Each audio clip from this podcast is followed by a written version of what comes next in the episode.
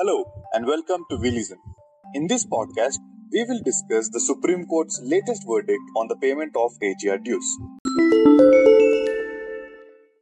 The Department of Telecommunication and the telecom operators themselves filed petition before the Supreme Court to allow telecom operators to make payment of pending AGR dues in installments. However, during the hearings, the Supreme Court reserved its judgment on this issue and rather proposed to examine the matter separately with respect to insolvent telecom service providers under the IBC. So, the Supreme Court in this regard had raised three important questions for consideration. Question number one whether the spectrum can be subjected to proceedings under the Insolvency and Bankruptcy Code. Number two, in the case of spectrum sharing, how the payment is to be made by the telecom service provider. And number three, in the case of spectrum trading, how the liability of the seller and buyer is to be determined. With respect to issue number one, let us first discuss the arguments made by the Solicitor General of India. The Solicitor General of India argued that Section 4 of the Indian Telegraph Act 1885 provides the central government with exclusive privilege of establishing, maintaining, and working telegraphs, and that the Department of Telecommunication grants licenses which are in the form of contractual arrangements. The telecom service providers are bound by such terms and conditions of the license issued by the DOT. In addition to this, the SGI had relied on the explanation to section 18 of the code which provides that assets owned by a third party in possession of the corporate debtor or held under contractual arrangements are not included in the term assets for the purpose of section 18 hence the spectrum held under a contractual arrangement should also not be an asset of the corporate debtor it was further argued that licensee is not the owner of the spectrum and it being a recognized natural resource belongs to the people of India and hence the spectrum cannot be subjected to proceedings under the code. In support of his arguments, the learned SGI had relied on the judgment of the Supreme Court in the matter of Embassy Property Development Private Limited versus State of Karnataka.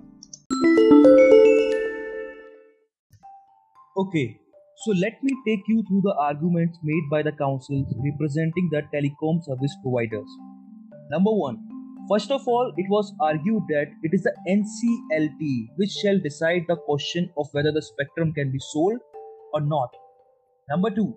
The Indian Accounting Standards 38 has been referred by the counsel to indicate that an asset is a resource controlled by the entity for further economic benefits as such, the telecom license and the right to use the spectrum are the assets of the company and form a part of the intangible assets as per the guidelines for the reporting system on accounting separation regulation 2016. Number 3. Further, it was argued that the section 5 subsection 21 of the IBC code defines operational debt to include dues payable to the government and hence the claim of DOT for unpaid dues are operational debt and DOT is an operational creditor. Number 4. The Counsel also relies on the provision of Section 31 of the Code, in accordance with which the resolution plans become binding even on the central government, any state government to whom a debt is owed.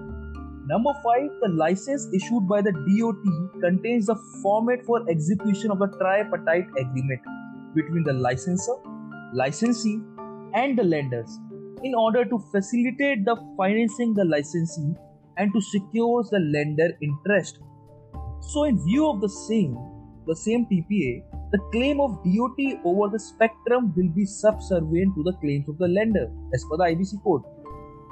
Also, from the commercial angle, the counsel argued that the spectrum is a raw material for telecom companies, and if the license of such spectrum is terminated, the resolution professional will find it difficult to run the company as a going concern which is very much against the objective of the court. In the end, the counsel also relied on the non obstant clause under section 238 of the code, pursuant to which the court overrides the provision of the Indian Telegraph Act 1885, Indian Wireless Telegraphy Act 1933, and Telecom Regulatory Authority of India Act 1997.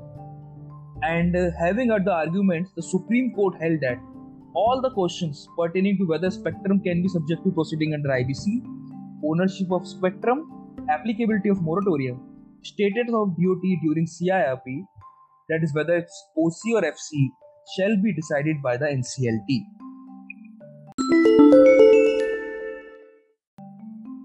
So before we jump into issue number 2 and 3, let us distinguish between spectrum sharing and spectrum trading as detailed by the DOT in its affidavit before the Supreme Court. So spectrum sharing allows operators to pool their respective spectrum for usage in a specific geographical area and which is usually to facilitate optimization of resources. Whereas on the other hand, spectrum trading it allows parties to transfer their spectrum rights and obligations to another party so that the idle spectrum from the hands of one service provider gets transferred to the other service provider who may be facing spectrum crunch. And in the case of spectrum sharing, the right to use spectrum as granted by the DOT remains with the respective telecom service provider. While in the case of spectrum trading, the right to use gets transferred from the seller to the buyer. Okay, so now let's discuss the issue number two, wherein the Supreme Court questioned as to in the case of sharing how the payment is to be made by the telecom service provider. Now, as per the sharing guidelines 2015, there is no stipulation on the payment of past dues of the sharing operator. Also, according to the DOT, in case of sharing of spectrum, there is an increment of 0.5% in the spectrum usage charges rate and both telecom service provider paid this incremental charges on their respective AGRs. And to conclude that, finally Supreme Court observed that a share operator telecom service provider cannot be saddled with the liability to pay the past dues of AGR of licensee that have shared the spectrum with the original licensees.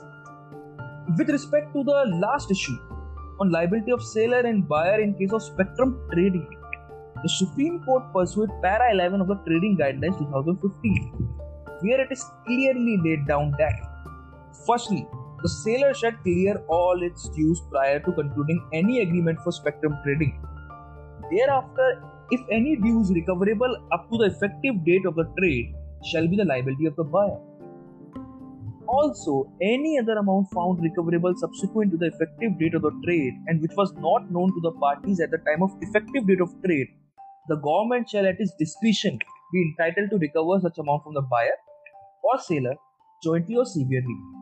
So, in this regard, the Supreme Court observed that in case part of the spectrum is under sale, the liability of the buyer with respect to past dues of the seller shall not arise. And in case where the entire spectrum is under sale, the past dues of the seller shall be the liability of the buyer. And accordingly, the Supreme Court directed the DOT to complete the assessments. After dealing with the three issues in hand, the Supreme Court ruled on the subject matter of the case, that is, the payment of pending AGR dues in installments.